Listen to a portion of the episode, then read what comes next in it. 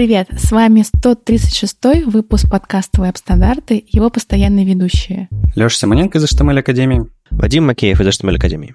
Маша Просвирнина из СПБ Фронтенд. Мы сегодня вроде бы все из Питера, но почему-то рас, расселись по разным домам. На самом деле я заболел, и мы решили не, не распространять эту гадость. А, надеюсь, у вас все хорошо. Первый день осени, и расскажем, давайте поговорим о том, какие события а, у нас осенью проходят.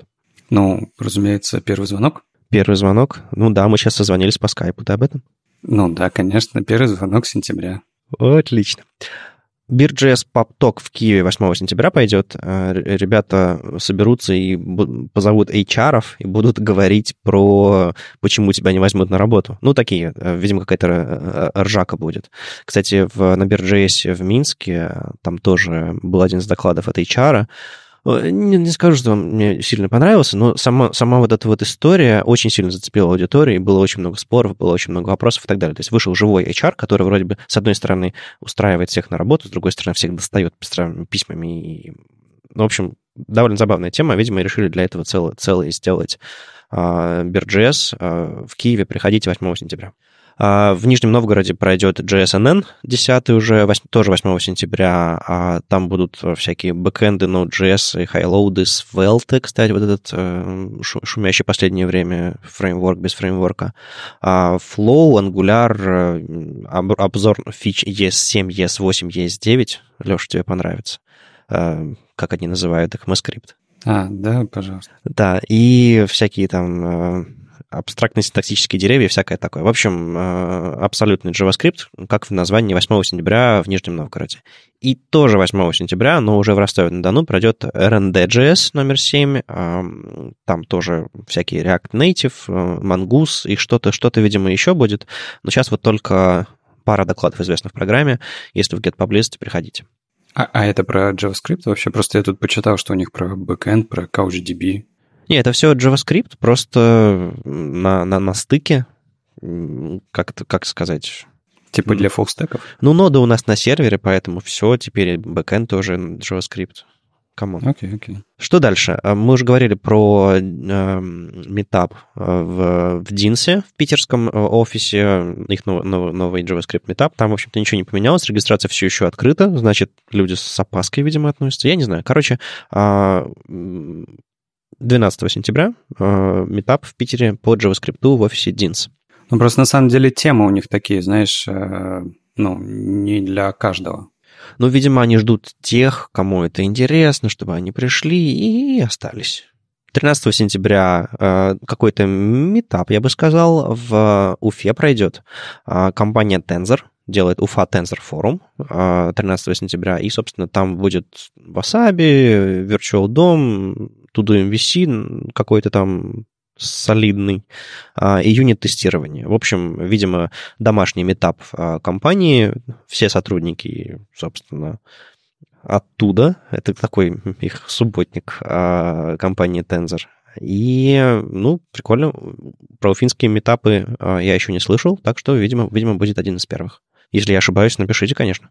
Ну и 14 сентября в Киеве пройдет э, Киев JS очередной, а уже какой он там, 10 или, или 20, 20 какой-то там, господи, 19 да, 14 сентября пойдет Киев JS, и э, там парочка докладов про async, э, про генераторы, про инди-игрушки на HTML5. Видимо, будут, будут еще доклады, по-моему, обычно чуть больше, чем пара. Так что Киев, не тормозите, общайтесь, приходите.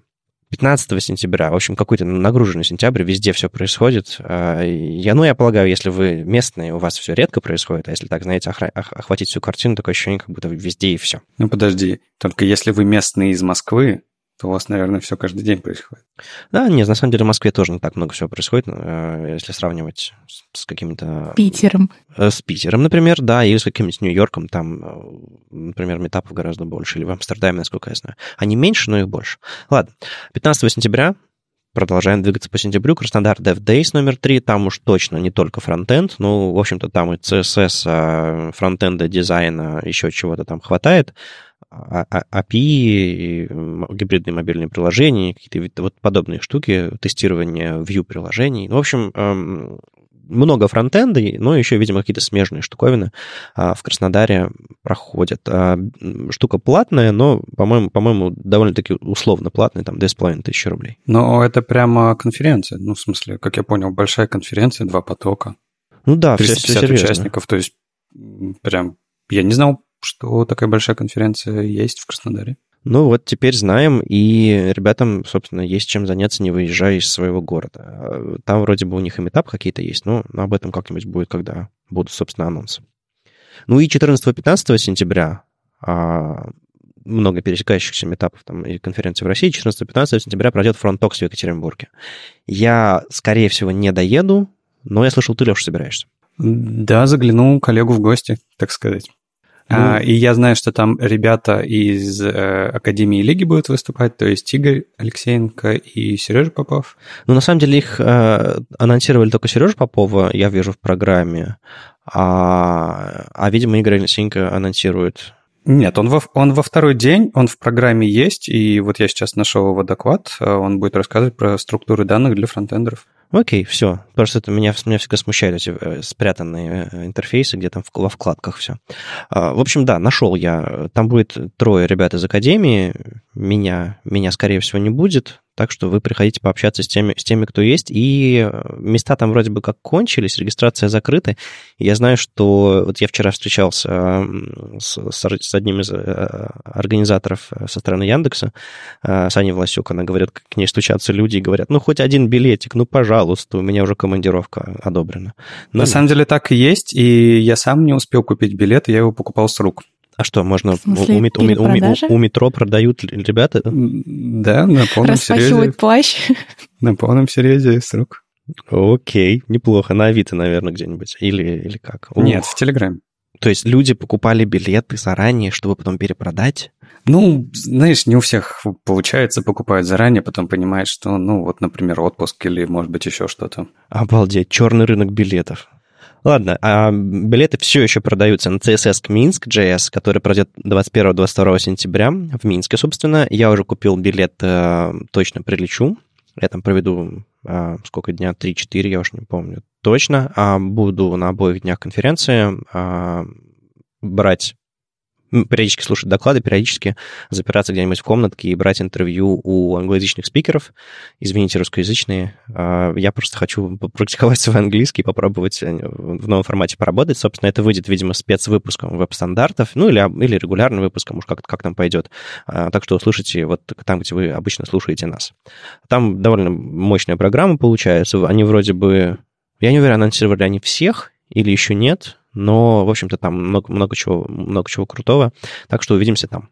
И еще одни билеты я взял. 4-5 октября пройдет 11 уже Frontiers конференция, на которой я много-много раз ездил и снова еду, потому что в прошлом году было очень круто. И, собственно, в Амстердаме 4-5 октября снова увидимся, если вы тоже собираетесь. Кстати, там есть список участников, зарегистрировавшихся. Я там обычно э, ищу э, типа Russia, Ukraine, Беларусь, э, чтобы посмотреть, кто из знакомых или, может быть, потенциально интересных мне или знакомых лиц может там появиться. Вообще, крутейшая конференция. При пати очень-очень хороший франчирс, а, и вообще два дня всякого такого, э, не такого, знаете, натужно джаваскриптового. Там, там есть очень много более абстрактных э, докладов, больше-больше про интерфейс и дизайн, так что так что э, увидимся там, если вы, если вы там будете. Может быть, тоже кого-нибудь поймаю, запишу там подкаст. И 4-5 октября будет фронтенд конф в Москве. А, я думаю, что в понедельник мы составим основную программу, и там точно будет что-то, чего еще пока не было. Например, мы попробуем сделать воркшопы, как и набрать lightning токов, и надеюсь, что будет прикольно. Да, кстати, про lightning токи. Эм, на CSS Minsk.js начали открывать прием заявок на, на, на эти короткие блиц доклады lightning токи. И, собственно, я собираюсь отправить свою заявку вот буквально после выходных. Так что, может быть, я в CSS, на CSS Minsk.js не только буду записывать подкаст и фланировать в, в коридорах, но еще, может быть, выступлю с коротким докладом на английском языке. Так что, может быть, увидите меня на сцене. Ну и на выходных после Фронтирса будет Харьков GS 6-7 октября и 404-й фест в Самаре. Две конференции будут проходить параллельно, собственно, Украина, а, Россия. А, куда вы поедете? Маша, ты вроде собиралась на 404-й фест, да? Да, я, скорее всего, буду на CSS Min.js на 404-м фесте. Окей. А, а я каюсь, я всех немножко обманул, я собирался на 404 фест, но суть, и причем даже, даже вписывался в программный комитет, но, суть по всему, ничего не получится, а, и до Самара я не доеду, и в программном комитете я, в общем-то, особого участия не принимаю, так что э, извините всех, кто а, на это повелся, а, Максим Сальников справится и, и без меня, а, собственно, он собирает очень, очень крутую программу. Я как бы все, за всем этим там следил в, пол, в полглаза, в полуха. А, и получилось, в общем-то, довольно, довольно круто. Так что как бы а, мое отсутствие не совершенно не, не компрометирует то, что там происходит, а, а мы с вами где-нибудь увидимся еще. Меня немножко расстроило, что в Харьков JS э, в программе нет ни одного э, девичьего лица женского, это, конечно, это, конечно, грустная история в том смысле, что, ну, как бы выборка вроде бы широкая, программа большая, а, а получилось как-то грустно. Ну, ладно, такое, такое, конечно, бывает, но над этим точно стоит работать. Так что, ребята, если вы имеете отношение к организаторам Харьков JS, come on, вы можете лучше, а, и это стоит делать. Ой, я там нашел Игоря. Это, правда, он написан очень смешно, его имя написано Ихор. Вот такие вот события у нас на осень. Это, безусловно, не все. А, все как бы не охватить. Нам и так жалуются, что слишком много событий в подкасте. Ну, терпите. Это все про события. Давайте немножко поговорим про браузеры. У нас особо много новостей нет, но кое-что интересное все-таки собралось. В блоге Chromium написали про кросс-браузерную совместимость или интероперабилити, господи, какое сложное слово, интероперабилити. В чем суть? У нас есть стандарты, у нас есть документы, по которым браузер вроде бы как внедряет возможности, и это все нужно для того, чтобы у нас в браузерах был одинаковый набор возможностей, и мы могли как разработчики рассчитывать на одни и те же API, чтобы у них были одни и те же интерфейсы, они одним тем же образом обрабатывали всякие узкие места, ну и все такое. Ну, стандарты. Стандарты победили, все, все у нас вроде бы хорошо. Но, тем не менее, в браузерах довольно-таки много собственных специфических для этих браузеров API, которые нужны либо для интеграции с платформой, допустим, там на Mac нужны одни возможности, на Windows другие возможности, или какие-нибудь еще штуки, или просто браузеры экспериментируют. То есть, допустим, не знаю, какой-нибудь Touch появился в Safari как эксперимент для, iPhone, а, какой-нибудь там а, Pointer Events появился на Windows, как их попытка сделать более классное взаимодействие с их Windows Touch девайсами всякими и так далее, и так далее. Chrome регулярно экспер- экспериментирует. И на самом деле то, что мы в последнее время в новостях говорим и немножечко ворчим на эту тему, Мол, типа, знаете, вот Chrome, никого не спросив, не написав ни спеку, ни документацию, такой раз, intent to implement. И где-нибудь за флагом в канарейке появляется какая-нибудь фича. И мы такие ворчим, ворчим, типа, ну, плохо, надо было бы спеку написать, надо было посовещаться с другими браузерами, потому что разработчики начнут использовать. Хотя за флагом, ну, да, менее вероятно. Но все равно, как-то как было немножко неприятно, и из-за количества этих э, новинок, количества всего этого создалось ощущение, что Chrome — это новый IE. У вас как, какое к этому отношение, ребят? Да не, я не думаю, что Chrome это новый E, просто, и, по-моему, мы не создавали такого впечатления.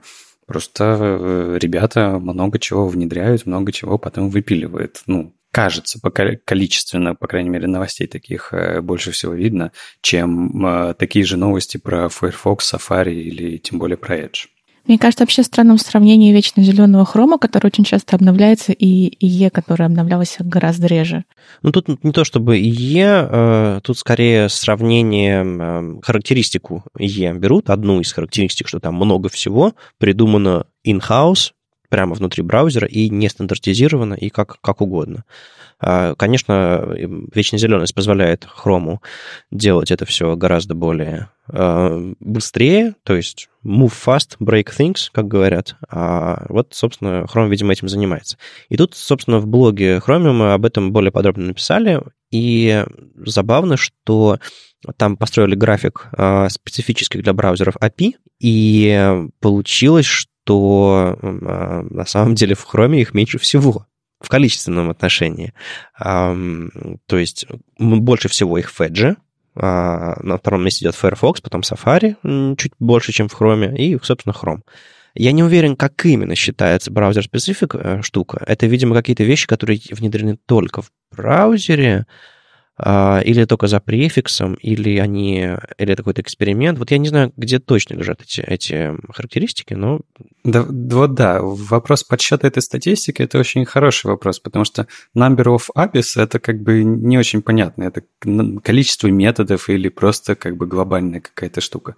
Потому что ну, мы знаем, как э, ребята из Google любят э, показывать. Ну, вообще статистика – это вещь, которая очень много врет, мы же знаем. Ну, понятно. И, например, в принципе, вот этот график, он, наверное, отражает какую-то общую логику, потому что Edge, э, ему все равно, хоть он и откинул огромное количество старых API Internet Explorer именно для поддержки там, корпоративного сектора там, и так далее, но я уверен, что в Edge все равно есть часть вещей, необходимая э, enterprise.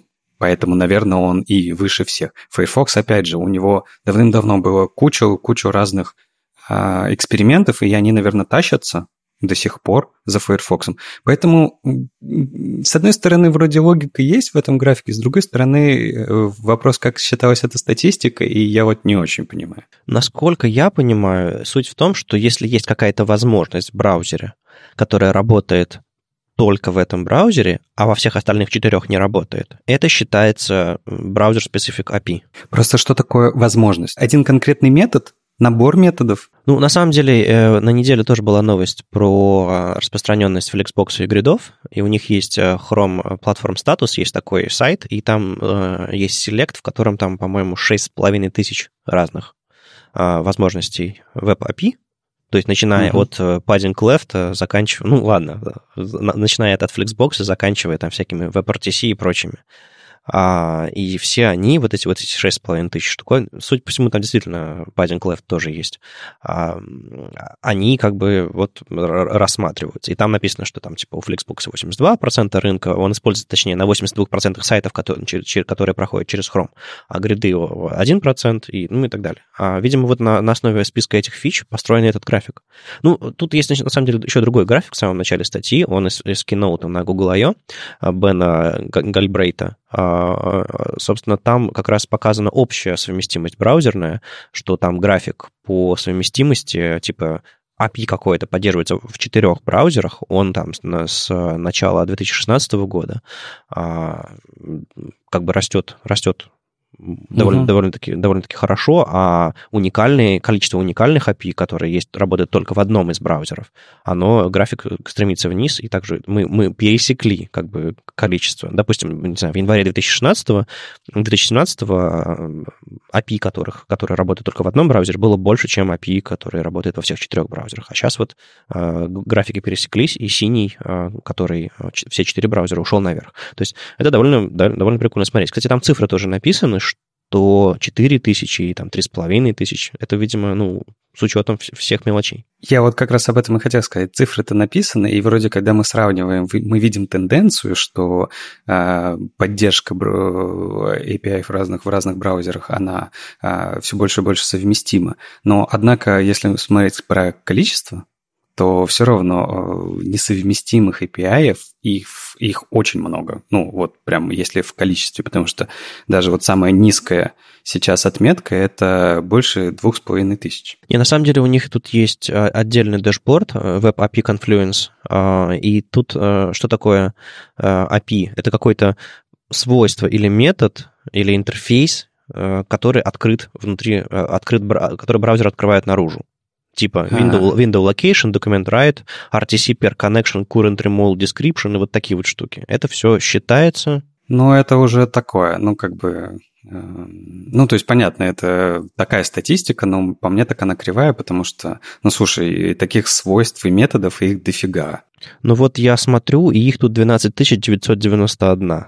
И э, прикольно. Ну, то есть э, они, ребят, не просто показали график, они показали, откуда еще все это берется. И если вам интересно почитать, какие забавные API есть дикие, только, э, допустим, в Chrome или только в Edge, тут довольно-таки большая сводная таблица, дичайше листается, ну, типа всякие метод работы с массивом, какие-то старые, новые, кто-то выпилил, а кто-то еще не успел выпилить.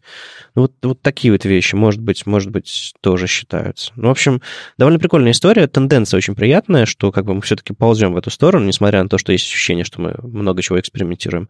Но, видимо, то, что за флагами не считается открытым API, кстати.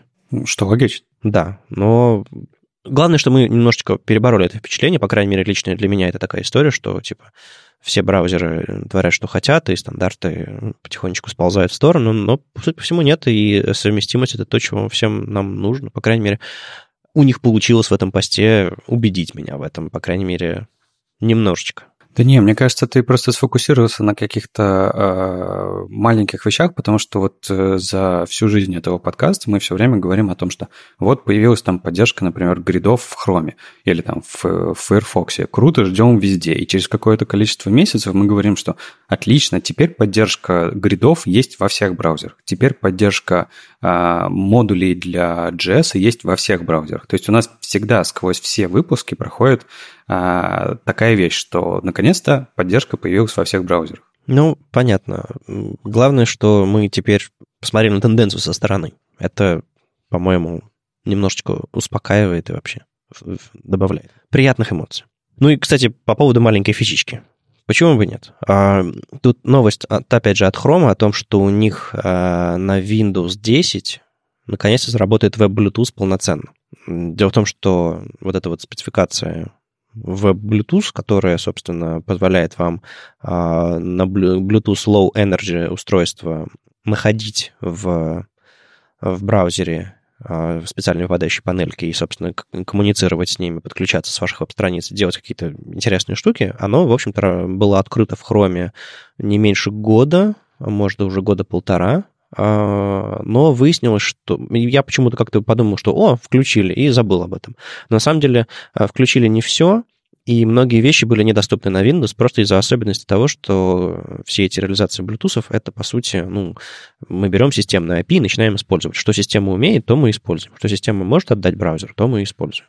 И они допилили важные некоторые вещи, а, связанные с веб-Bluetooth, именно реализацию для Windows. И теперь, а, если посмотреть на э, статус а, внедрения веб-Bluetooth в веб-Bluetooth Community Group на GitHub, у них отдельный документ есть, теперь, э, собственно, все галочки будут проставлены во всех браузерах. То есть во всех версиях Chrome все будет, все будет хорошо. Как бы особенности реализации в разных браузерах там свои, там есть тоже сводная таблица, но главное, что Chrome э, кросс-браузерно сможет это тоже сделать.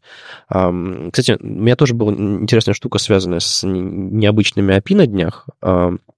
Мне, мне попал в руки, условно говоря, маленький, маленький резиновый барабан, PET такой тренировочный, а, который умеет отдавать MIDI наружу через USB и Bob, Bob Pattern называется. И если подключить его к компьютеру, компьютер начинает видеть MIDI-сигналы, и ты ударяешь по четырем секторам этого круга, и разные барабаны триггерятся и так далее. Ну, в общем, такой электронный барабан, по сути, э, для, для практики. Так вот, а, в официальном руководстве к этому барабану на сайте говорится, вы можете скачать приложение, а можете открыть Chrome, и там на, на, на Chrome а, откроет панельку доступа к MIDI-устройству, и вы можете управлять своим устройством из браузера. То есть прямо там откроется интерфейс настроек этого, этого устройства, и можно там поменять, какие MIDI-ноты он принимает, отдает, какие, какие там группы этих звуков можно переключать и так далее. То есть я обалдел. То есть я раньше говорил о каких-то вещах, что типа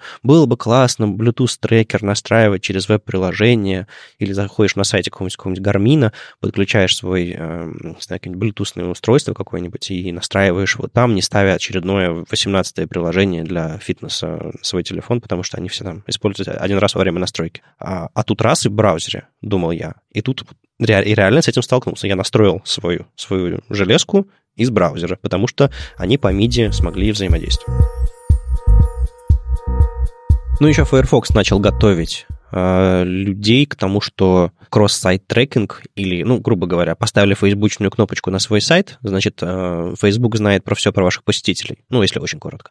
А, э, Firefox осенью вроде бы собирается блокировать сторонние куки, там, third party, и ограничивать выключать медленно грузящиеся трекеры, уж не знаю, что за, как это характеризуется. И, собственно, в блоге Mozilla появилось, мол, все, что вам нужно знать про кросс-сайт трекинг, они объяснили довольно понятно для широкой публики. И отдельно в блоге а, у них появился пост о том, что они меняют свою политику кросс-сайт трекингу. Ну, то есть они более подробно рассказали уже, собственно, самая последняя новость. И получается так, что уже в Firefox Nightly можно включить это все, и, собственно, в Firefox какие-то потенциальные вещи могут сломаться, если вы используете какие-то сложные вещи, там, сторонние куки или какие-нибудь трекеры или еще что-то такое. Для меня это звучит немножечко абстрактно. То есть я знаю, что этим занимаются Safari, я знаю, что это все нужно для рекламы, это все нужно для статистики, это все нужно для сбора данных и каких-то сложных... Вот, вот для чего это нужно, Леша? Мне можешь в двух словах рассказать, как человек чуть ближе к этому расположенный? Ну, кросс-сайт трекинг, понятно, это для того, чтобы ну, если у тебя есть возможность, как у платформы, собирать данные о людях, не типа человек-источник, а человек много источников, то, конечно же, это полезно, потому что мы знаем больше о поведении человека, мы можем ему предложить а, более подходящие услуги, ну, либо предложить более подходящую рекламу. Почему, если ты идешь и ищешь на каком-нибудь сайте, я не знаю, барабаны, тебя потом повсюду преследует реклама барабанов разных сайтов? О, это ужасно. Ну да, особенно если на твой компьютер приходит какой-то другой человек и ищет что-то нетипичное для тебя, да, это ужасно. У нас рекламы нет, но у нас статистика таким образом собирается. Да, статистика это тоже э, важный момент, потому что если, если говорить про там, современные системы, которые состоят не из одного сайта, а из многих, плюс э, тобою пользуются не с одного устройства, а с нескольких, то есть, например, с, э, с мобильного телефона, с десктопа и так далее, то не только кросс-сайт важен, но и кросс-девайс важен. И он точно так же пытается определить по вот этому, знаешь, как вот на последней конференции PLA они рассказывали про fingerprint, то есть типа про твой, а, твой след, который ты оставляешь в интернете, и что по этому следу, по набору факторов о тебе, можно а, определить тебя просто по набору этих характеристик. То есть даже не зная точно, что это ты. Ну, допустим, э, взять очень много характеристик, я сейчас, я сейчас пытаюсь объяснить. А, допустим, взять user agent вашего, вашего браузера, э, взять, исполнить какой-то скрипт а, и понять, сколько времени он исполнялся. Или взять какой-нибудь performance now, и попробовать исполнить, исполнить его, он довольно-таки, ну, может, может какие-то точные характеристики отдавать. То есть много-много IP-адрес или набор IP-адресов, с которого вы выходите, модель телефона, модель, модель, модель там компьютера, операционная система, то есть сотни разных характеристик, они складываются в такое облако точек, которые как отпечаток пальца. Собственно, поэтому его так и называют. Ну да, и это все нужно для того, чтобы... Ну, по факту это все нужно для того, чтобы рекламные системы работали лучше, ну, если честно. Ну, не обязательно рекламные, а, возможно, продажи внутри сайта работали лучше. Ну, так это же про рекламу. Ну, то есть мы же не ну, говорим нет, про... я имею в виду, что статистика внутри сайта а, собирает такие данные, чтобы маркетинговый отдел лучше делал продажи. Но это не реклама, это маркетинг. Ну, короче, это про продажи, да. Это про понимание твоей аудитории, про э, предоставление ей более правильного продукта. То есть, в целом, идея у этого всего какая? По идее, хорошая. Ну, то есть э, у нас э, э, две есть э, возможности. Показывать, например, Вадим, тебе всю подряд рекламу, и, и ты будешь от нее беситься, потому что будешь вообще не понимать, при чем здесь я или показывает тебе точечную рекламу, которая, э, скорее всего, тебе подойдет. Она не факт, что тебе сейчас прямо нужна, но она хотя бы подходит как-то под твой профиль интересов, и, может быть, ты когда-нибудь этим заинтересуешься. Но даже, даже не, не только реклама. Вот, например, ты заходишь на свой любимый сайт с барабанами, где нет вообще рекламы, но он тебе показывает какой-нибудь блог, посмотрите вот это. И он может тебе показывать что-нибудь рандомное, что тебе вообще не понравится, либо то, что понравится именно тебе. Ну да. Просто я регулярно вижу ситуации, когда это все работает плохо, и, наверное, просто я не целевая аудитория, потому что мое поведение не зависит от рекламы, ну, по крайней мере, мне так кажется. Подожди, ну скажи мне, пожалуйста, вот разве не было такого, что ты заходишь в какой-нибудь интернет-магазин, находишь какой-нибудь э, девайс, вот которым ты сейчас прямо заинтересован, угу. и видишь в блоке э, э, там другие девайсы, которые могут понравиться вам, что-то, что тебе и правда заинтересовало, и ты поэтому перешел. У тебя такого никогда не было?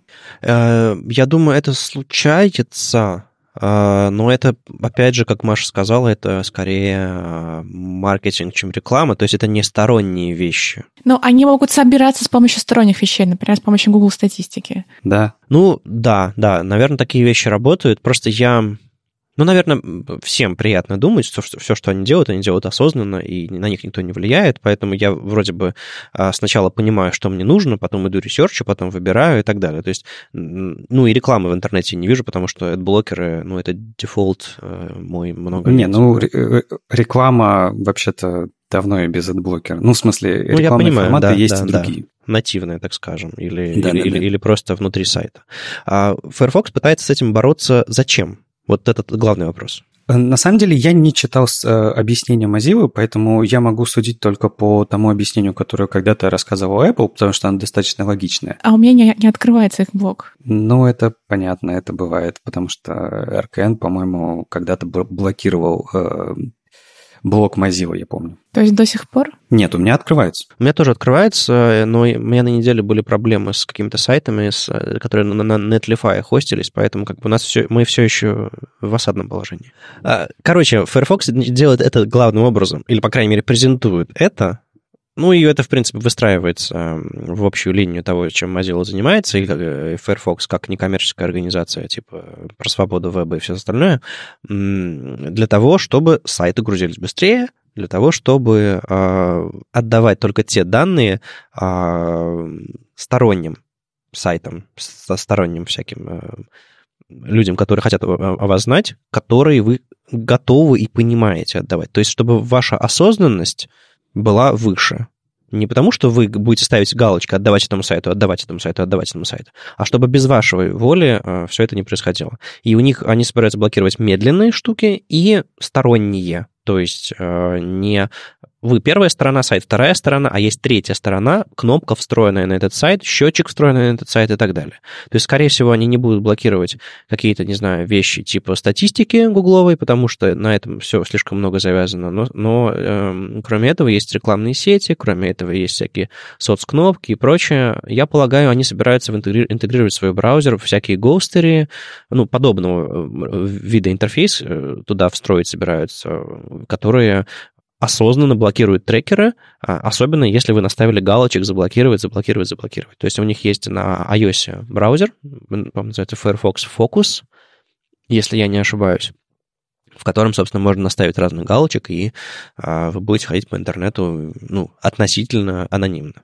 Я сейчас быстренько как раз прочитал их объяснение. На самом деле, в отличие от Apple, а, у них фокус чуть-чуть на другом. То есть Apple же про что в первую очередь говорит, да и в принципе только про это и говорит. Он говорит про privacy, про твои личные данные и что мы их никому не отдадим. У Apple, в принципе, э, вся сейчас концепция компании, всех устройств и все, что они делают, про то, что э, мы боремся за вашу privacy, потому что, ну, как бы это сейчас удачная тема там, например, в США, потому что есть скандалы из-за этого, и они как бы как та компания, которая отстаивает э, твое privacy они, в общем-то, напирают на это. На самом деле Firefox напирает чуть-чуть в первую очередь на другом. Он напирает в первую очередь на быстродействие. Они говорят о том, что мы хотим, чтобы э, веб, чтобы ваши сайты работали быстрее. И только во вторую очередь они говорят про э, то, что, в принципе, за privacy надо следить и бла-бла-бла. Вот их отличие от Apple.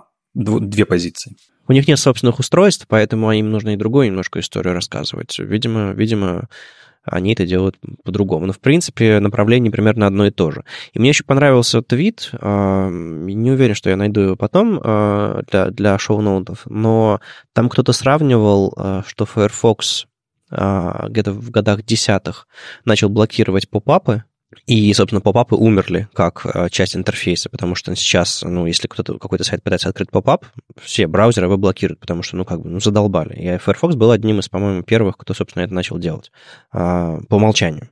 Возможно, из-за этого какие-то интерфейсы сайтов не работали, но интерфейсы изменились, мир изменился.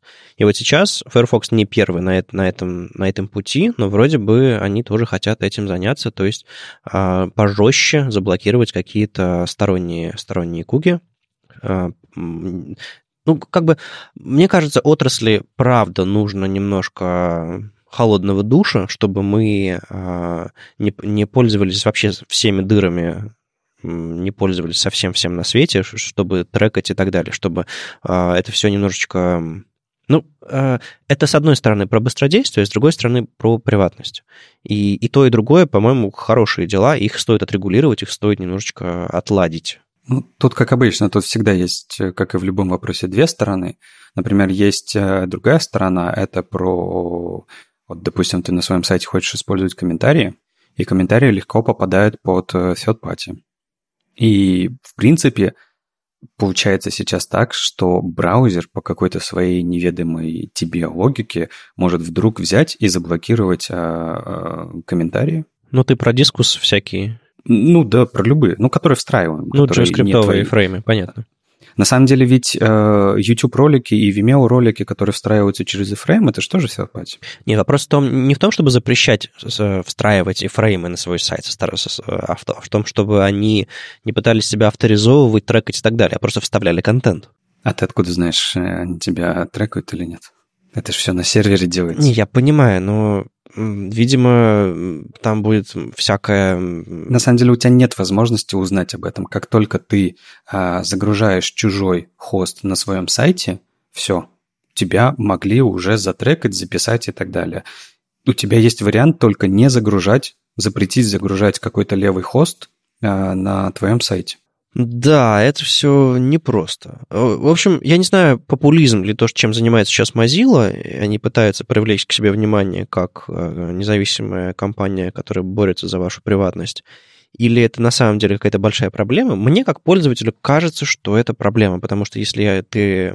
Ну, тоже, тоже смешная шутка в интернете, мол, как бы сайт тебе очередной говорит, ой, мы заметили, что у вас есть блокер, пожалуйста, выключите его. А ему отвечают, мол, мы заметили, что у вас 24 трекинговых скрипта, которые весят 2 мегабайта, пожалуйста, удалите их с вашего сайта. В общем, забавная дискуссия между сайтом и пользователям этого сайта выходит в этом смысле. И, и я не знаю, мне как пользователю кажется, что если бы э, реально, если 24 трекеров на сайте не было, мне было бы, он бы у меня в метро загрузился.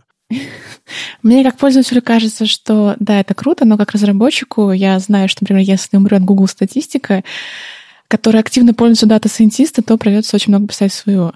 Я, кстати, заметил э, движение, ну, то есть есть периодически разные движения такого хиппи, скорее, направление, а, когда люди создают инди-веб, вот это вот все, а, типа используйте собственные домены, пишите собственные блоги, а, люди пытаются уйти на Мастодон, если вы знаете, такой из Твиттера уйти. А есть еще тенденция не пользоваться Google статистикой. И на самом деле, если я, вот как человек, который завел сайт для своего кота, которого у меня нет, и вставил туда статистику просто потому, что все так делают, я ни разу не смотрел на эту статистику. Я вдруг понял, что на всех сайтах, где у меня, на всех проектах, которые как бы которыми я занимаюсь, нигде, везде вставлена статистика, чаще всего это Яндекс Метрика, не знаю почему, а, но я никогда не заглядываю туда. И я вдруг понял, что как бы сколько килобайтов, мегабайтов всего этого грузится, трекается и отдается Яндексу, хотя эта информация мне особо не интересна. И вот сейчас пошло движение, а, всякие альтернативные системы статистики, которые вы хостите сами, по сути, вы загружаете себе, не знаю, какую-нибудь э, маленькую админочку или подгружаете какой-нибудь JS-скрипт, и сами подключаете его, и сами смотрите свои результаты, не делясь ни с кем. И только те результаты, которые вам на самом деле нужны. Вот это движение довольно забавное. Слушай, насколько я понимаю, Google статистика, Яндекс Метрики, они что у них есть такое преимущество, как к тебе заходит человек, и ты не знаешь ничего про него, кроме там IP, его поведения на сайте. Google статистика там, тебе говорит, например, э, его пол, его гор э, и, так, угу. и так далее. То есть какие-то данные, которые ты сам не узнаешь. Угу, все так. Потому что он заходил на другие сайты, и Google склеил это все, сделал его фингер, фингерпринт и... Да, и с точки зрения бизнеса, бизнес вполне может это использовать. На самом деле тут, тут есть две вещи, о которых мы говорим. Просто вы их э, периодически перемешиваете, но на самом деле это две разные вещи. Первая вещь – это про privacy, Потому что вот про то, что ты говоришь, Вадим, что все отказываются там, например, от э, внешних решений и хотят хостить решений, это уже вопрос privacy. То есть ты не хочешь отдавать чужие данные э, внешним системам. И другой момент – это про быстродействие. Потому что, а, вот опять же, когда э, ты говоришь про хостед-систему, это же не значит, что она начнет быстро загружаться. Вот ты недавно говорил о том, что уберите 24 своих э, трекера, потому что это 2 мегабайта кода, которые грузятся очень долго. Но на самом деле хостед-система, она тоже может легко быть 2 мегабайта JS-скрипта, который ты подключаешь на свой сайт. Это две разные проблемы, privacy и быстродействие, которые решаются тоже по-разному. И вот Firefox, Mozilla, э, пишет как раз об обеих этих проблемах. И если говорить про privacy, это на самом деле куда сложнее э, часть, чем про быстродействие. С быстродействием вроде все понятно, просто отключи все нахрен, и все будет хорошо работать. А вот с privacy все сложнее. Тут на самом деле, э, кажется, в прошлом выпуске Радиота было прикольное обсуждение о том, что а, я не знаю, вы пользуетесь а, приватным режимом в браузерах? Я понимаю, что это очень личный вопрос. Эм, да, чтобы потестировать что-то. Да, хорошо, как скажешь. А, так вот, вы знаете же, что приватный режим, он не про privacy, он вас не защищает ни от чего. Потому что а в этом приватном режиме вы можете заходить на те же самые сайты, где установлен тот же самый Google Analytics, либо, не дай бог, вы будете логиниться а, в Google почту из, из, из приватного режима в браузере. И, разумеется, Google вас легко сопоставит а, с вашим нормальным открытым браузером. Ну, на самом деле, если открыть приватное окно в современных браузерах, то они там обычно пишут всякие вещи, что типа, а, если вы в приватном режиме, вот, допустим, Firefox говорит, если вы в приватном режиме, а, Firefox не сохранит вас от от там, посещенных страниц, э, от, от коллекции всякого поисков, от куков, от temporary files, но э, типа он сделает вот это, вот это, вот это. То есть браузер старается это объяснять. Ну да, просто есть э, заблуждение о том, что приватный режим в браузере это про сохранение твоего privacy. Это скорее сохранение твоего хождения по вебу на конкретном компьютере, чтобы, например, я не знаю, а, другие твои сожители, я не знаю, не смогли узнать, куда ты ходил. Ну, допустим. Ну, допустим, если ты хочешь поискать, э, не знаю, барабаны, и не хочешь, чтобы, черт побери, тебе снова их показывали. В принципе, приватный режим работает. Если, только, если ты Нет. только там не залогинился под э, своим Gmail каким-нибудь либо не открыл какой-нибудь сайт с Google Аналитиком, либо еще что-то. Потому что, опять же, тот же самый Fingerprint... А, они, ск... они склеивают по, по IP-шнику, по, по железке и всему остальному, да? Они могут тебя определить и без того, что ты залогинился. Да. Ой, ладно, буду, заведу отдельный, этот, э, как называется, air-gapped лэптоп, как говорят. А, одноразовые ноутбуки, там один раз выходишь в интернет, выкидываешь, покупаешь новый. Да. Бер, бернеры, лэптопы, классно. Ладно, поговорим про скандалы. Да, про скандал. Мы что-то, э, точнее, как я к вам не приду, я все время приношу какой-то скандал. Не знаю, может, это со мной как-то связано. Ладно, тут э, небольшой такой э, скандал в open source, в, в нашем любимом Твиттере произошел. Есть такая система, давайте я так потихонечку. Есть такая система э, для JavaScript мира, ну не только для JavaScript мира, называется Learn. Это а, системы для того, для поддержания монолитных репозиториев, которые содержат сразу же несколько а, проектов. Ну, то есть, чтобы вам не делать кучу репозиториев, а работать в рамках одного репозитория. С помощью него работает Babel, с помощью него работает, на самом деле, огромное количество систем. Я не знаю, может быть, вы, ребята, тоже используете его, нет? TypeScript тоже на, на монорепе. Ну вот, в общем, это то есть монореп сам по себе, он достаточно а, сложен в плане управления им. И Learn — это как раз-таки система, которая позволяет удобно управлять им. Теперь есть э, еще одна вводная. Есть такая организация ICE. Э, я не знаю, Вадим, расскажешь, чем она плоха? А, ну, это ее называют а, и ICE, и ICE. Это, в общем-то, американская пограничная служба, можно так сказать, э, служба иммиграции. Я не знаю, как, как в России это называется, федеральная служба какая-нибудь там иммиграции. Угу. Что-то такое, типа. Федеральная общем... миграционная служба, ФМС, по-моему. Да, Федеральная миграционная служба. Вот что-то похожее есть в Америке, и эта служба попала, ну, как бы занимаясь обычными делами много лет подряд, попала в последнее время под, под каток современной американской политики, которая очень сильно э, играет на, на, на на том, чтобы на, заградитель... на всяких заградительных мерах по поводу иммигрантов и всего остального.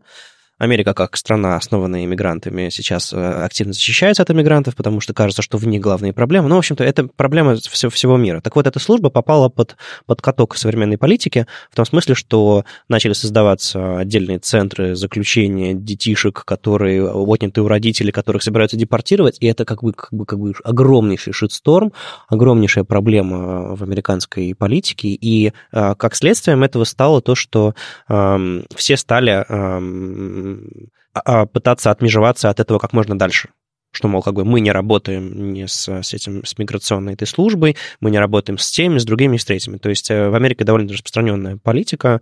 Если кто-то занимается чем-то плохим, мы с ними не будем работать, мы разрываем контракты и вроде того.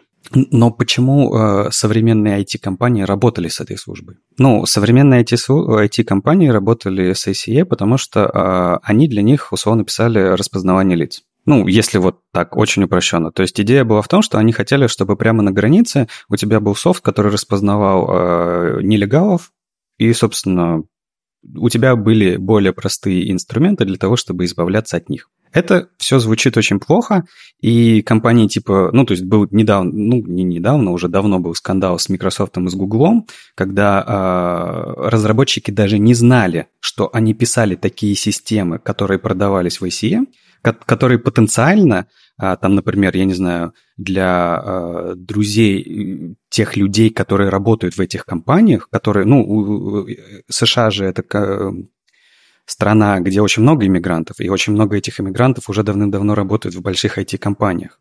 И у этих иммигрантов есть э, знакомые, друзья э, и так далее, которые тоже переезжают в эту страну. И получается, что эти люди способствуют тому, чтобы их друзей находили на, тамо... на границе и депортировали. Ну, то есть это огромнейшая буча была из-за этого, то есть э, работники бойкотировали, работники Google и Microsoft бойкотировали вообще работу, просили руководство объясниться, просили руководство запретить э, эту работу. Вообще, в последнее время очень часто такое случается, потому что, помнишь, э, у Гугла же еще была проблема, что они заключили контракт с военными, для, да, да. для роботизированных систем. Это был Boston Dynamics, да?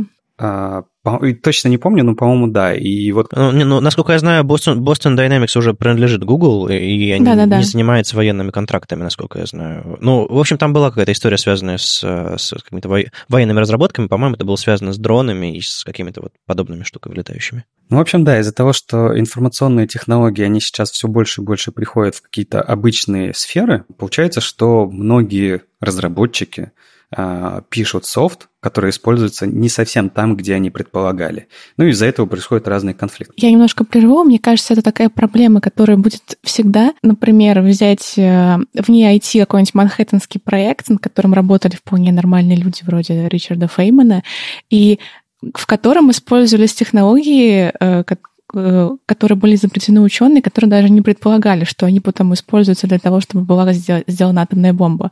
То есть, ну, как бы это неизбавимо от этого никак не уйти. Ну, от этого и правда никак не уйти, но, например, там, бороться прямо сейчас и здесь, с этим тоже можно. Ну, то есть, например, ты как человек, который против этого, можешь просто отказаться писать этот код, если ты это знаешь. Там же проблема а, раньше была в том, что никто же не знал, где это будет использоваться потом, узнавали постфактум. А сейчас из-за того, что а, ну, информация перемещается друг от друга гораздо быстрее, и вообще очень сложно сделать что-то а, скрытно и секретно, из-за того, что все знают, что происходит, могут действовать условно наперед. Ну, или, или смотрите, вы написали свой, не знаю, left pad, а он используется в системе, которая стреляет по людям. Вот, вот это вы поучаствовали в, в, в том, что вы стреляете по людям или нет? Нет. Это хороший сложный вопрос, да. Да, это хороший сложный вопрос. Ну, который, ну, я не знаю, я вот не могу так ответить четко, нет. А, так что вы можете запретить ваш код использовать э, в, в каких-то разработках, и на самом деле есть какие-то лицензии с этим связанные. Ладно, да, вернемся к скандалу. В общем, тут э, Джеймс э, Кайл, один из разработчиков э, системы Learn, предложил pull request, в котором он меняет лицензию Learn, он меняет лицензию, у них была лицензия MIT, и они хотели оставить эту лицензию для всех, кроме а, списка компаний, которые работают э, э, которые известно, что работают с SEO. Среди этого списка компаний это Microsoft, Palantir, Amazon, там, Motorola, Dell, Xerox, Canon, в общем, LinkedIn, известные компании. Он предложил это изменение в лицензию а, хотел этим изменением сделать так, чтобы Learn оставался open source проектом, чтобы его использовали все, кроме тех компаний, которых он ненавидит. Вообще, если говорить про самого э, Джеймса Кейла, а, надо сказать, что он достаточно большой активист и сторонник борьбы с этими... Он, в принципе, сторонник борьбы с Трампом и сторонник борьбы вот с этими всеми его идеями, поэтому он прям такой жесткий активист, который пишет в банке, который пишет э, своим сенаторам, который выходит на демонстрации и так далее. И, как оказалось, он еще и, там, видимо, замечательный программист, который вносит свой вклад в open source. И до этого момента для него эти вещи были отделены. Ну, то есть он работает для open source, при этом у него там есть жизнь, где он э, активист и что-то пытается изменить. И тут он решил, видимо, эти вещи объединить и внес в политику в open source. Из этого произошел такой скандал, что вы просто себе не представляете. Это обсуждение на, я не знаю, километровое. В целом идея была вот в чем. Что он поменял лицензию, но, как оказалось, э, с этим есть некоторые проблемы.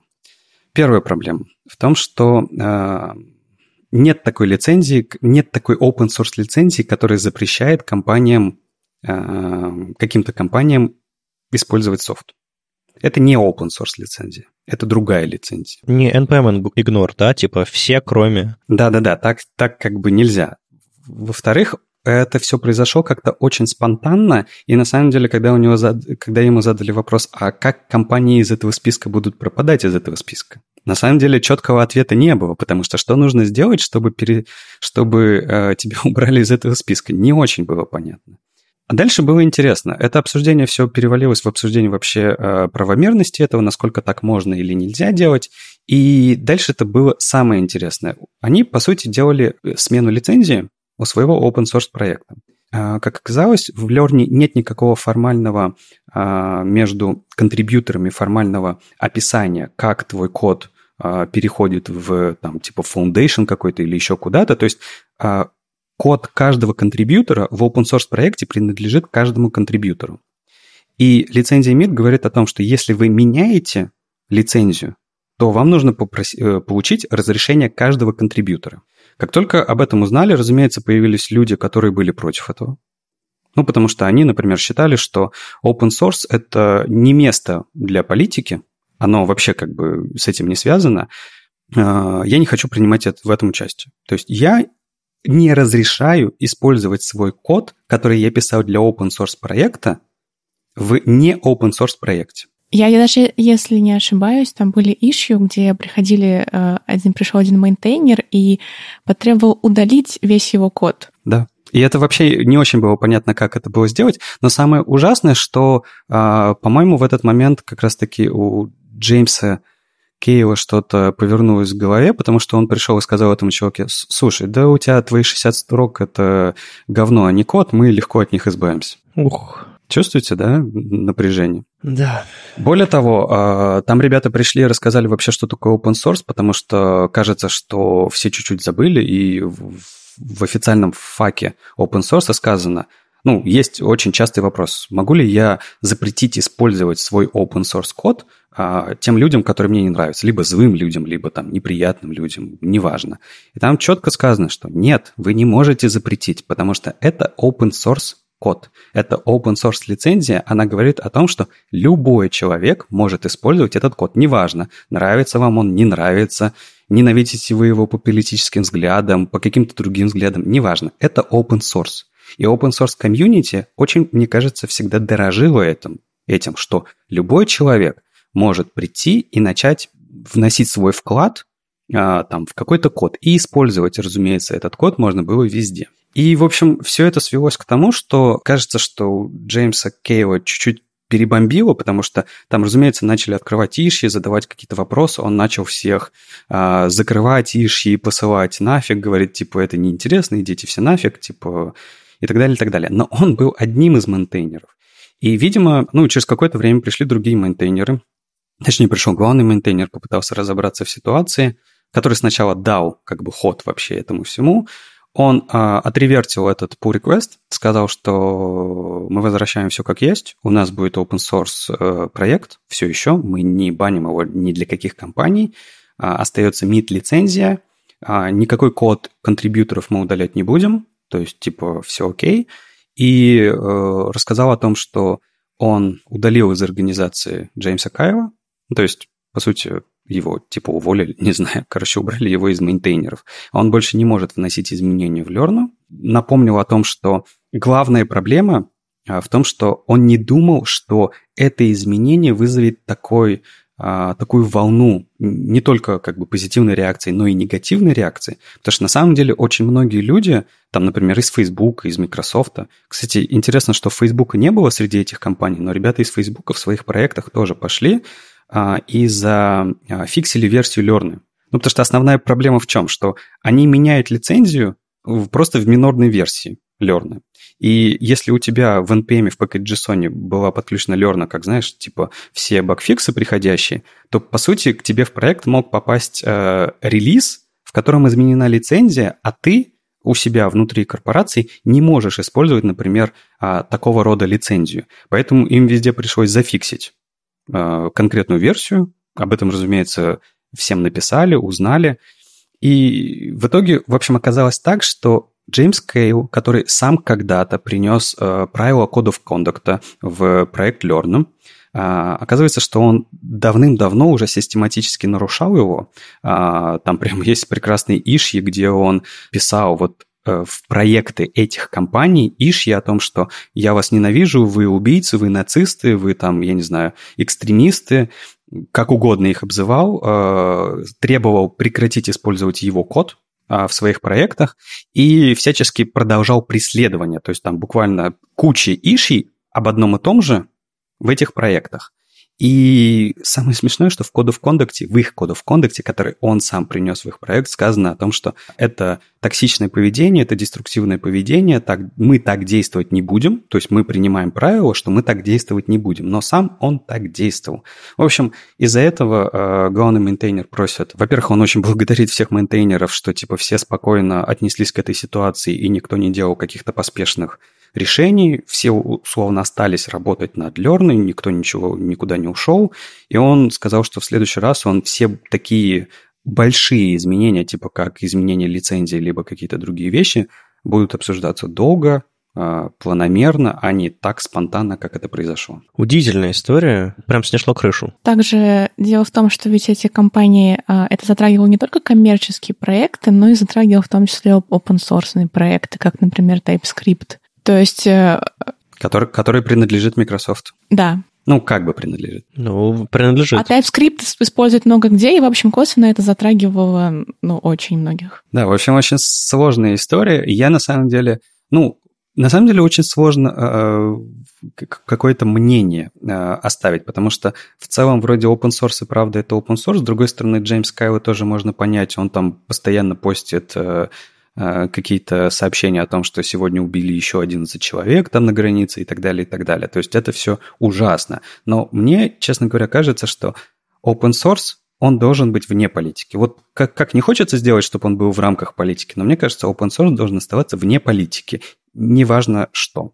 И для там э, для того, чтобы проявлять свои какие-то политические взгляды, есть другие инструменты, э, другое для этого место, время, там, ну, я не знаю. Это мое такое вот, э, может быть, в чем-то спорное понимание. До тех пор, пока код пишут э, люди, а не искусственный интеллект, место для политики, религии, взглядов на мир и так далее будет всегда в этом. Просто всегда. Потому что, ну, это невозможно выключить свою голову и перестать быть человеком, если ты понимаешь, что твой код использует э, для каких-то злых, плохих вещей. Естественно, ты хочешь это, этого избежать. Естественно, ты будешь что-то что с этим делать.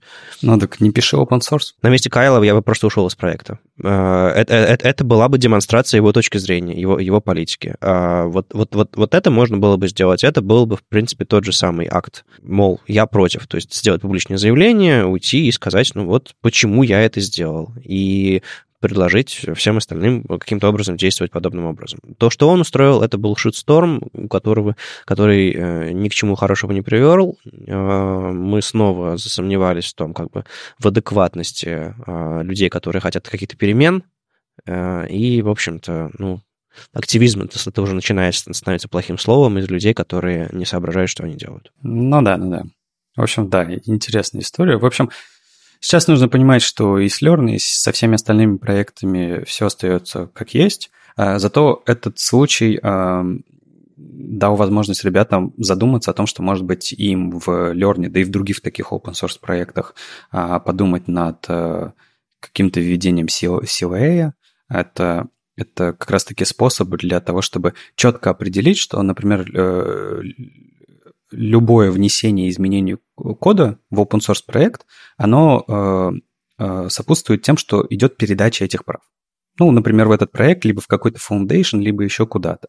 Э, на самом деле странно, что эту практику совсем забыли, потому что, ну, понятно, большие корпорации давно этим пользуются, но даже я, когда э, вносил, я не знаю, в дремучий, в дремучий, ну, короче, давно-давно э, вносил какие-то изменения там в тогда популярный PHP фреймворк, э, мне в том числе приш, приходилось подписывать CLA, то есть приходилось буквально э, его печатать, подписывать, отправлять по факсу, и вы, вышье там приходил какой-то человек, который говорил, да, я его получил, теперь ты, у тебя есть доступ внесения изменений. Ну окей, в open source проект. И как бы сейчас они как раз-таки задумались об этом, потому что, ну, ну вы просто представь, представьте, что вы хотите сделать э, изменение лицензии в своем open source проекте. Неважно на какую, ну, как бы на тоже какую-то open source, ну, с какими-то, я не знаю, параметрами. Там ведь любое изменение лицензии требует подтверждения у каждого контрибьютора, который когда-либо за историю проекта под этой лицензией вносил хотя бы да любое изменение, хоть, хоть точку поставил. Но за всю историю проекта их может быть 200. Да. А может быть 2000, смотря какой проект. Да, все правильно. Но ты, ты пойми, ты, ты как open source контрибьютор вносишь, э, предлагаешь свои изменения в проект под лицензией конкретной. Ты с этим был согласен. Никаких других условий в этом проекте не было.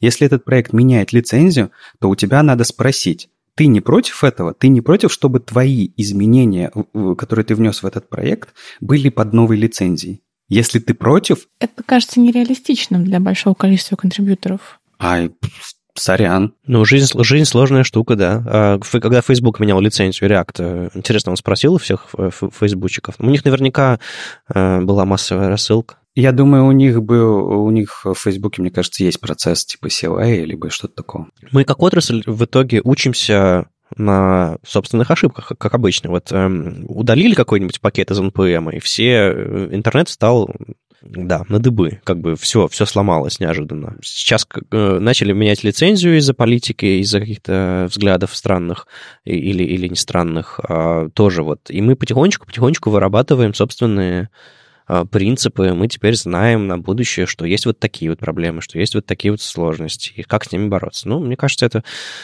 полезный опыт был, по крайней мере, точно. В следующей ситуации подобного рода, мне кажется, может разрешиться лучше. Полезный опыт для интернета, но не для Джейми Кейли.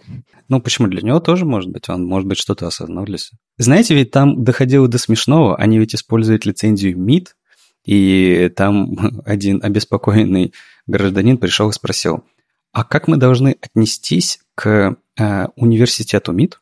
Ну, как он? Массачусетс, чего-то там, да? Технологический, Массачусетский, э, Технологический институт, институт технологий как-то так? Да, да. Да, который, собственно, э, аббревиатура которого и содержится в названии этой лицензии, который э, помогает своими исследованиями этой организации, ICA. И можем ли мы вообще использовать э, название лицензии э, организации, которая содействует вот таким людям? Лишь бы не было войны, потому что одно дело противостояние, противостояние между э, политическими партиями, еще что-то такое, друг дело, другое дело, когда э, все накаляется очень сильно. Мне кажется, никакой open source, никакие правила open source не, вы, не выдержат более серьезных конфликтов, когда страна разваливается пополам. И слава богу, что все пока на таком слабеньком уровне. Поэтому я вспомнила про манхэттенский проект, например, и тот же Boston Dynamics, он пошел от э, Caltech, если я не ошибаюсь, то есть в любом случае нужно просто смириться с тем, что наука всегда будет так или каким-то образом связана с э, военными или с чем-то плохим и так далее. Ну, вся Кремниевая долина построена на деньги э, американской воен... военщины. Come on. Оттуда взялись все эти проекты. Знаете, кстати говоря, из, из этой всей истории ведь родился еще один проект. Тут ребята предлагают э, нового типа лицензию MIT-3, э, в которой они... Там текст лицензии остался как есть, но они добавили один единственный абзац из э, книг Айзека Азимова о третьем законе робототехники. Они просто добавили абзац о том, что софт, этот софт под этой лицензией не, могут, не может приносить никакого вреда человечеству. Хм.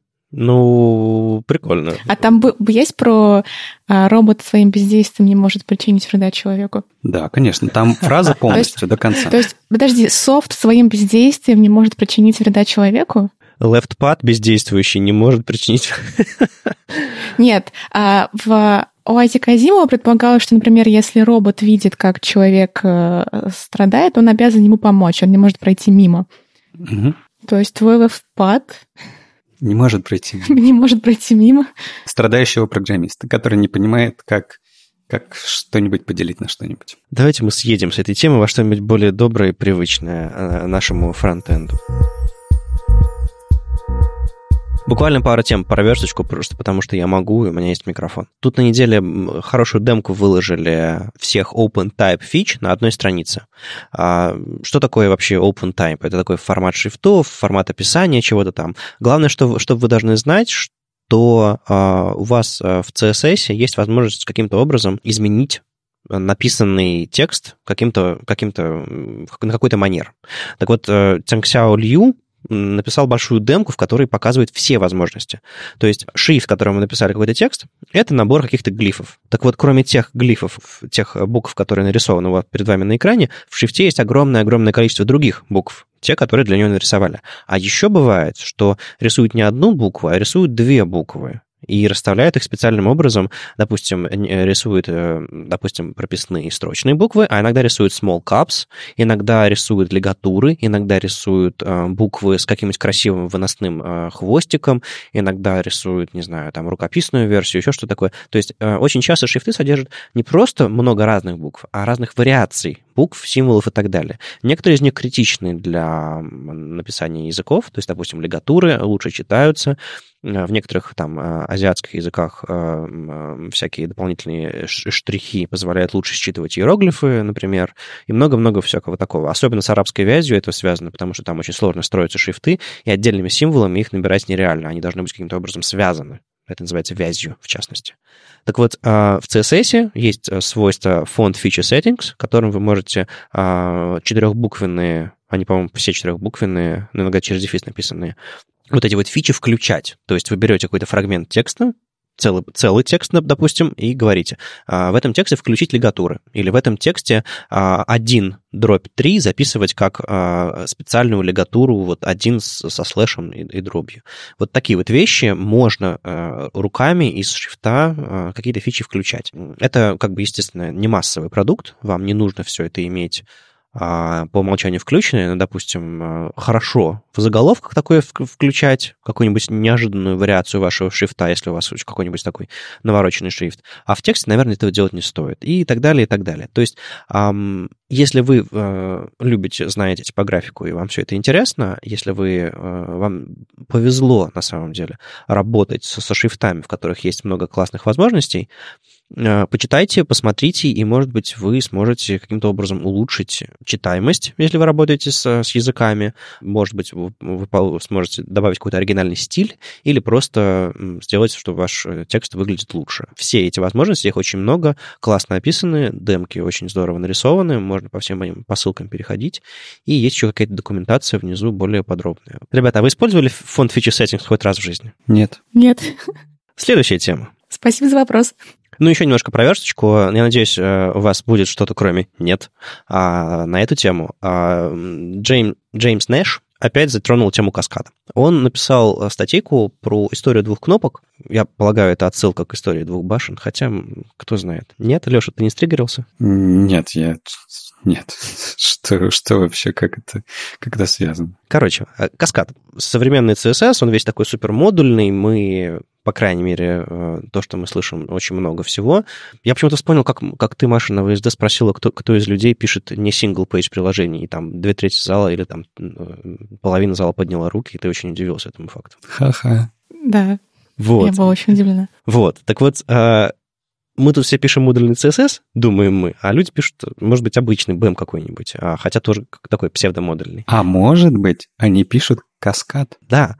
Так вот, прикол в том, что какой бы CSS мы ни писали, если это только не inline стиле, да даже в этой ситуации э, это все, каскад все, все равно везде работает. Так работают браузеры. Если вы написали, не знаю, размер шрифта, или, знаю, цвет какой-нибудь, или еще что-нибудь такое, он унаследуется вниз полной изоляции невозможно, если только вы не рисуете на канвасе, если это вообще не CSS, если это вообще как бы... Или вы какую-нибудь супер-супер э, отмену всех эти, этого каскада будете приписывать в ваш CSS, раздувая его до невозможности. То есть этот принципиальный механизм, он все равно есть в языке. Вы можете уменьшать его эффект, вы можете не пользоваться какими-нибудь глобальными ресетами, как я, например, делаю, но не потому, что я упоролся, а потому что, ну, реально, мне кажется, так удобнее. Вы можете там ненавидеть и любить это, неважно. Главное, что он есть, он в браузерах работает.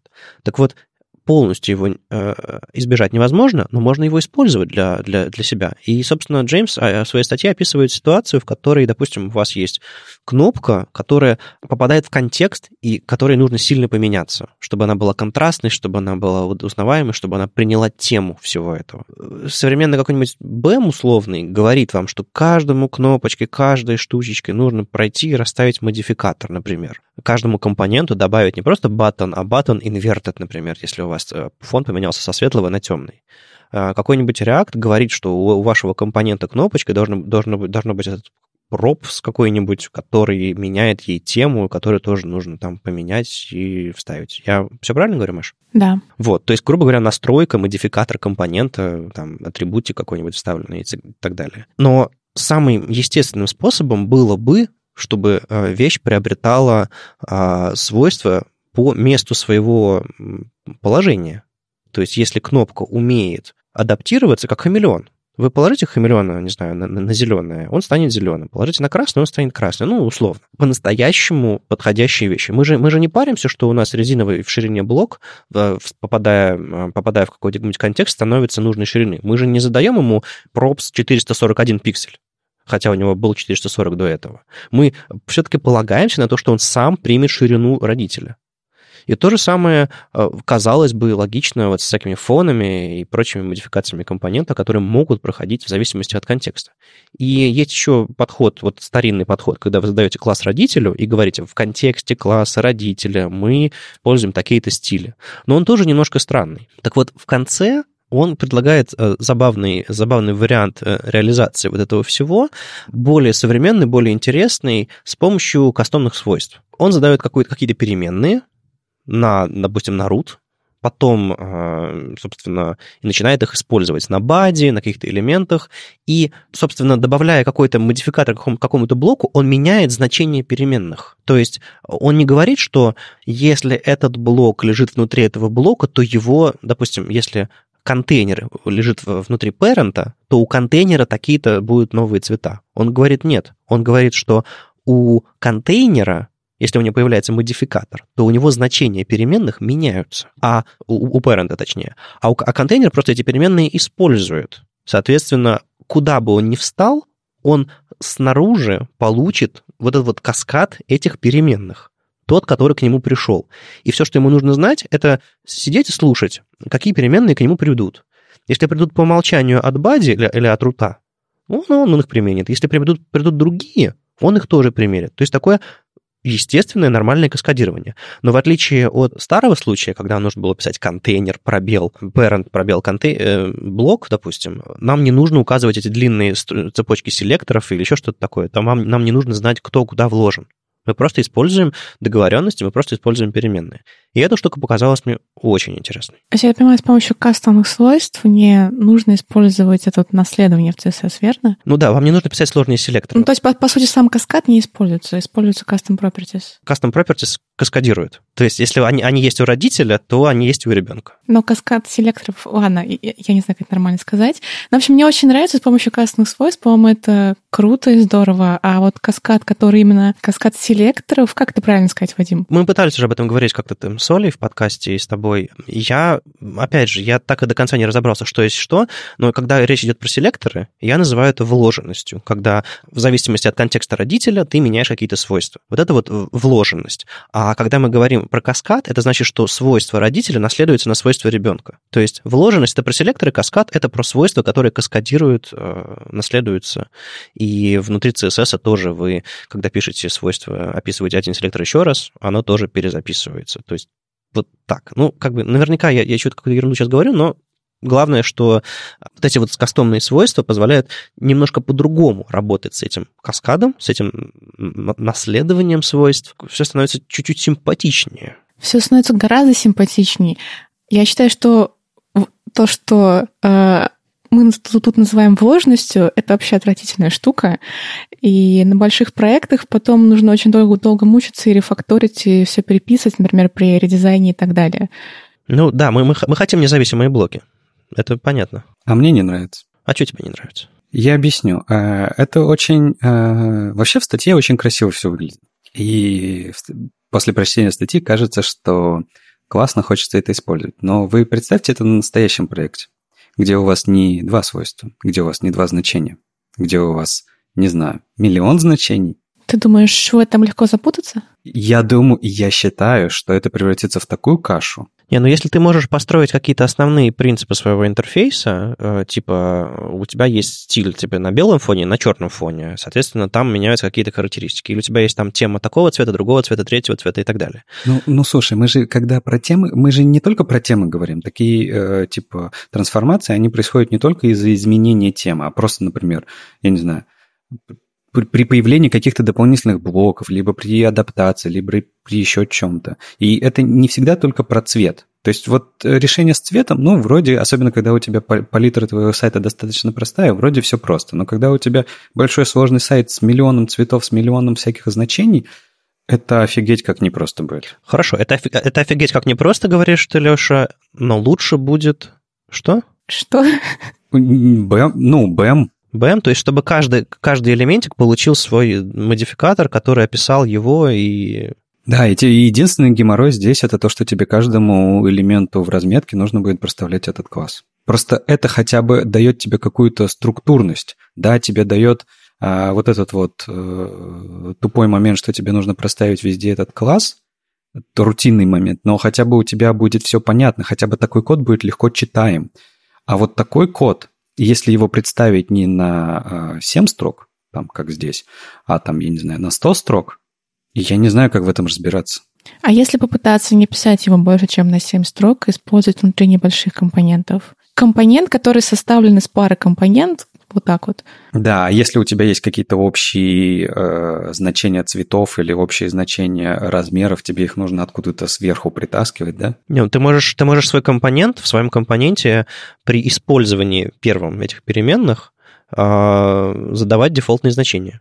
Кастомные свойства позволяют это делать. Так вот, я просто к чему говорю? Я не говорю, что это точно отвратительно. Я говорю о том, что первый, кто это попробует на реальном проекте сделать, он столкнется со всеми сложностями, которые, скорее, ну, наверняка возникнут. А, особенно, когда задача не решена была до этого, ну, то есть никто еще не знает, что, с чем мы столкнемся, какие там проблемы при проектировании будут. Типа, что будет удобно, а что не будет удобно. Мне кажется, вот первый человек, который это сделает, вот его бы статью я бы почитал после этого. Ну, первопроходцам всегда тяжело, никто не сомневается. Потому что, вот еще раз, вот, вот так вот в этом примере это кажется очень красиво, прям очень красиво. Но учитывая, насколько у нас как бы быстро разрастается код CSS, даже если мы его стараемся держать модульным, даже если мы его стараемся разделять аккуратненько по маленьким компонентам, которые как-то переиспользуют друг друга, все равно это может превратиться в такую кашу. Потому что, опять же, наз вам как минимум придется придумывать не только названия классов, но и названия переменных, чтобы они не э, конфликтовали с друг другом. Но, тем не менее, все-таки попытаться это сдержать в адекватных размерах, то у БЭМа, как ты предлагаешь, например, есть минус, что когда таких состояний очень много, то код становится гигантским. Да, но... А, а здесь это можно написать действительно буквально в 7 строчек. Ну, не знаю. Да нет, такой же код на БЭМе можно написать тоже за 7 строчек. Ты что? Да, да даже меньше. И если... Нет, я имею в виду, что если состояний очень много, если у тебя не два цвета, а 10 цветов. Ну, я смотри, если мы смотрим вот прямо вот на этот кусок, где у нас есть э, э, этот самый правило для рута, правило для боди, правило для контейнер инверта, если то же самое записать для э, на BEM, код будет меньше, компактнее. Давайте так. Мы нашим читателям позволим рассказать нам, слушайте, господи, читателям, позволим рассказать нам, пробовали они что-то подобное или нет. Если нет, попробовать. И у меня есть предложение. Если у вас есть какой-нибудь очень простой реиспользуемый компонент на ваших проектах, и вы можете позволить себе кастомные свойства, я имею в виду нормальные кастомные свойства, а не через post-CSS какой-нибудь, а, который реально прям работает по каскаду, а, по вложенности в HTML-теги, ну, в смысле, динамически работает в браузере, а, вы можете взять какую-нибудь кнопку, и попробовать... Ну, кнопка — это обычно очень простой компонент, если у вас там нет миллиона иконок и так далее. Попробуйте э, с какую-нибудь кнопку взять и переписать подобным образом или на экспериментальном проекте. Если получится что-то интересное, я сам, может быть, доберусь до чего-нибудь подобного. А, расскажите, потому что действительно такие вещи, по-моему, лучше всего понимаются именно на практике. Да, это все абсолютно точно. То есть я, э, правда говорю, я бы с удовольствием почитал бы статью, там, знаешь, вот как это обычно пишут какие-нибудь Airbnb или какие-нибудь другие, которые мы переписали весь наш CSS а, по-другому, и вот с какими сложностями мы столкнулись. Это было бы интересно. Слушайте, мы говорим уже больше часа, еще не дошли до главной новости. А, а какая главная новость? React, конечно. Окей. На этой неделе была пара новостей про React. Одна более мелкая. Представили библиотеку Rich UI, которая нужна для того, чтобы наиболее просто использовать а, компоненты для accessibility — то есть здесь готовые компоненты уже с accessibility. В общем, идея крутая, а она довольно развивается эта библиотека очень мало, здесь не очень много всего, и, наверное, посмотрим в будущем, что с этим получится. Я полагаю, она только стартовала, и, собственно, у него есть только там э, диалог, э, выпадающая менюшка, да парочка этих служебных всяких паттернов, типа пропустить навигацию да. и Visual Hidden сделать. Но это все большой проект, у которого у него там есть и, и Rich роутер, тоже доступный роутер для React, и вообще это проект больших размеров, чем, чем просто маленькая библиотечка из четырех компонентов.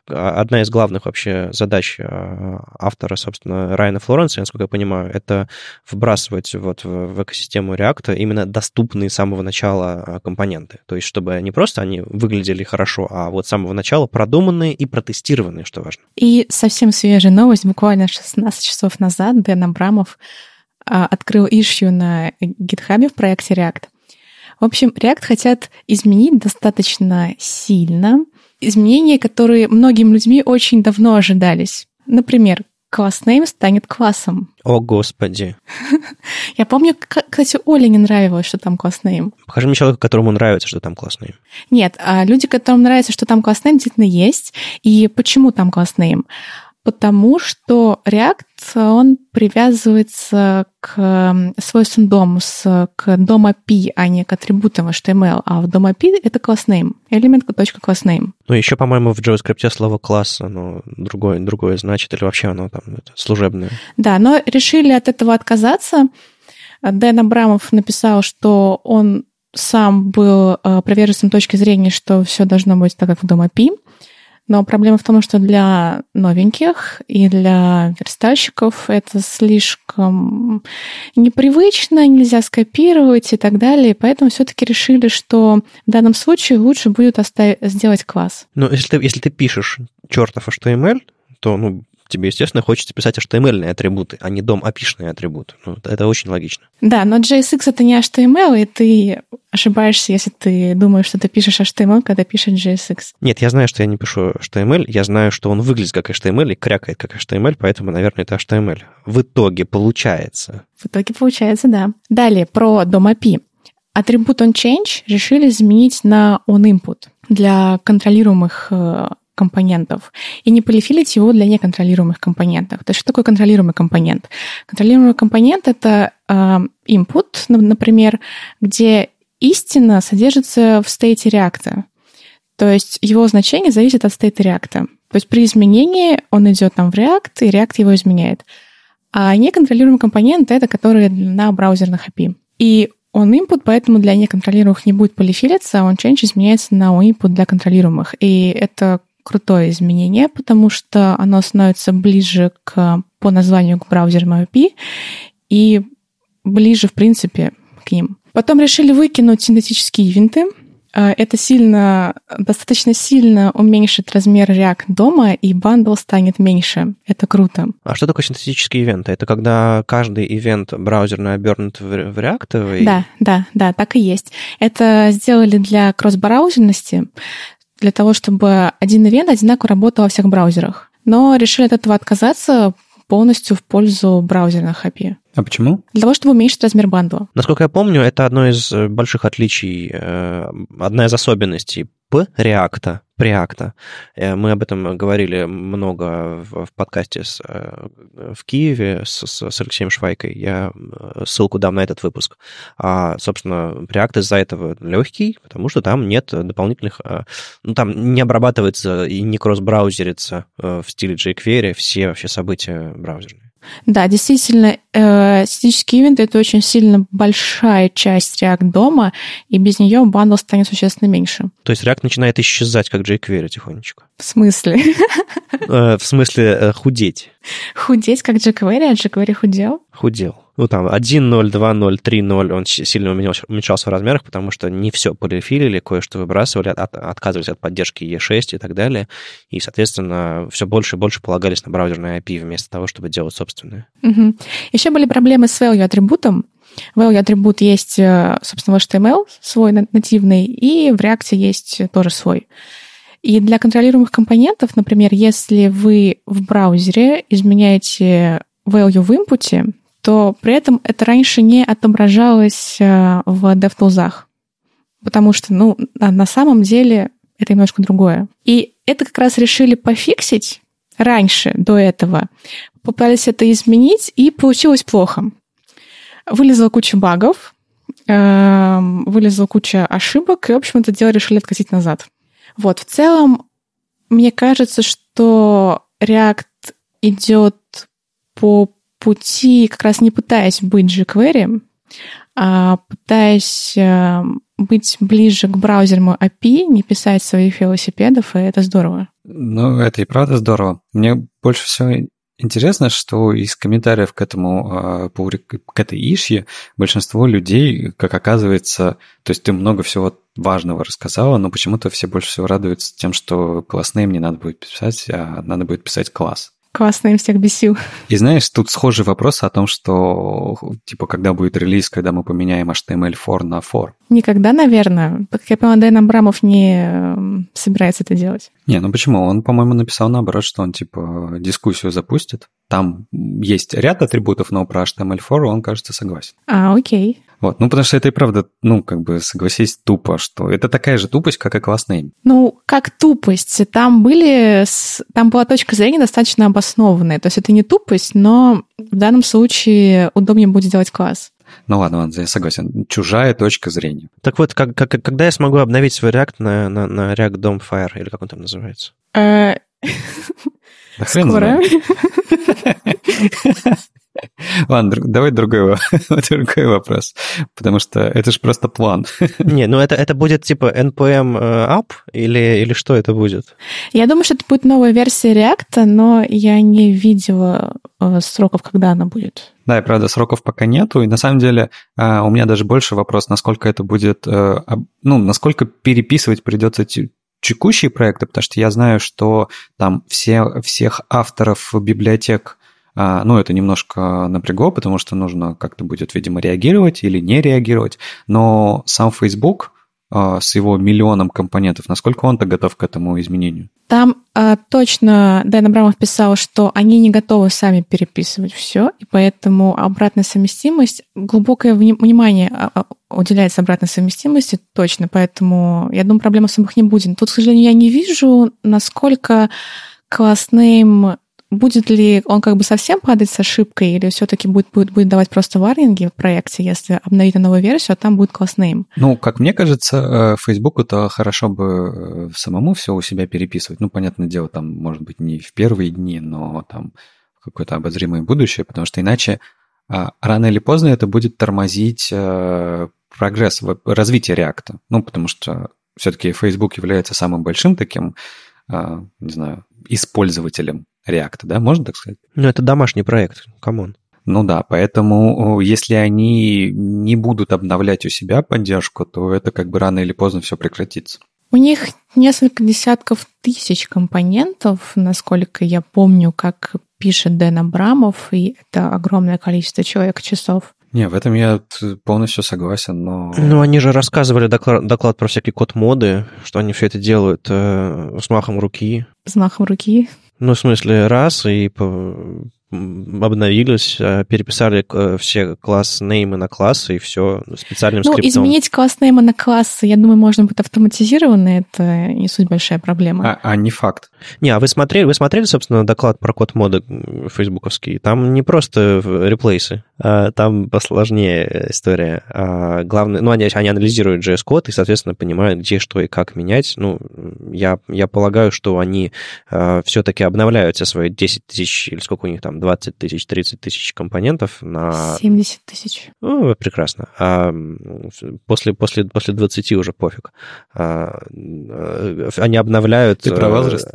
Да, а, они обновляют до последних версий React, ну, не руками, и не, и, или не, не сидят на старых версиях. Они, скорее всего, вот этими вот код-модами их приделывают. Я уверен, что там э, есть узкие места, но как бы кажется, что это в их интересах. С вами был 136 выпуск подкаста «Веб-стандарты» и его постоянные ведущие. Леша Симоненко из HTML Академии. Вадим Макеев из HTML Академии. И Маша Просвирнина из Веб-фронтенд. У нас сегодня был первый осенний выпуск. Вы по новостям в самом начале, по событиям поняли, что как бы но, но, осень будет горячая, мы будем перемещаться по конференциям, и черт его знает, как и где мы будем записываться. Я точно буду брать с собой а, все оборудование для записи, не, не, не щажу ни себя, ни, ни людей на конференциях. И что-нибудь будем такое придумывать. Так что ожидайте больше всяких ну, включений э, с конференций, новых гостей, ведущих и прочего.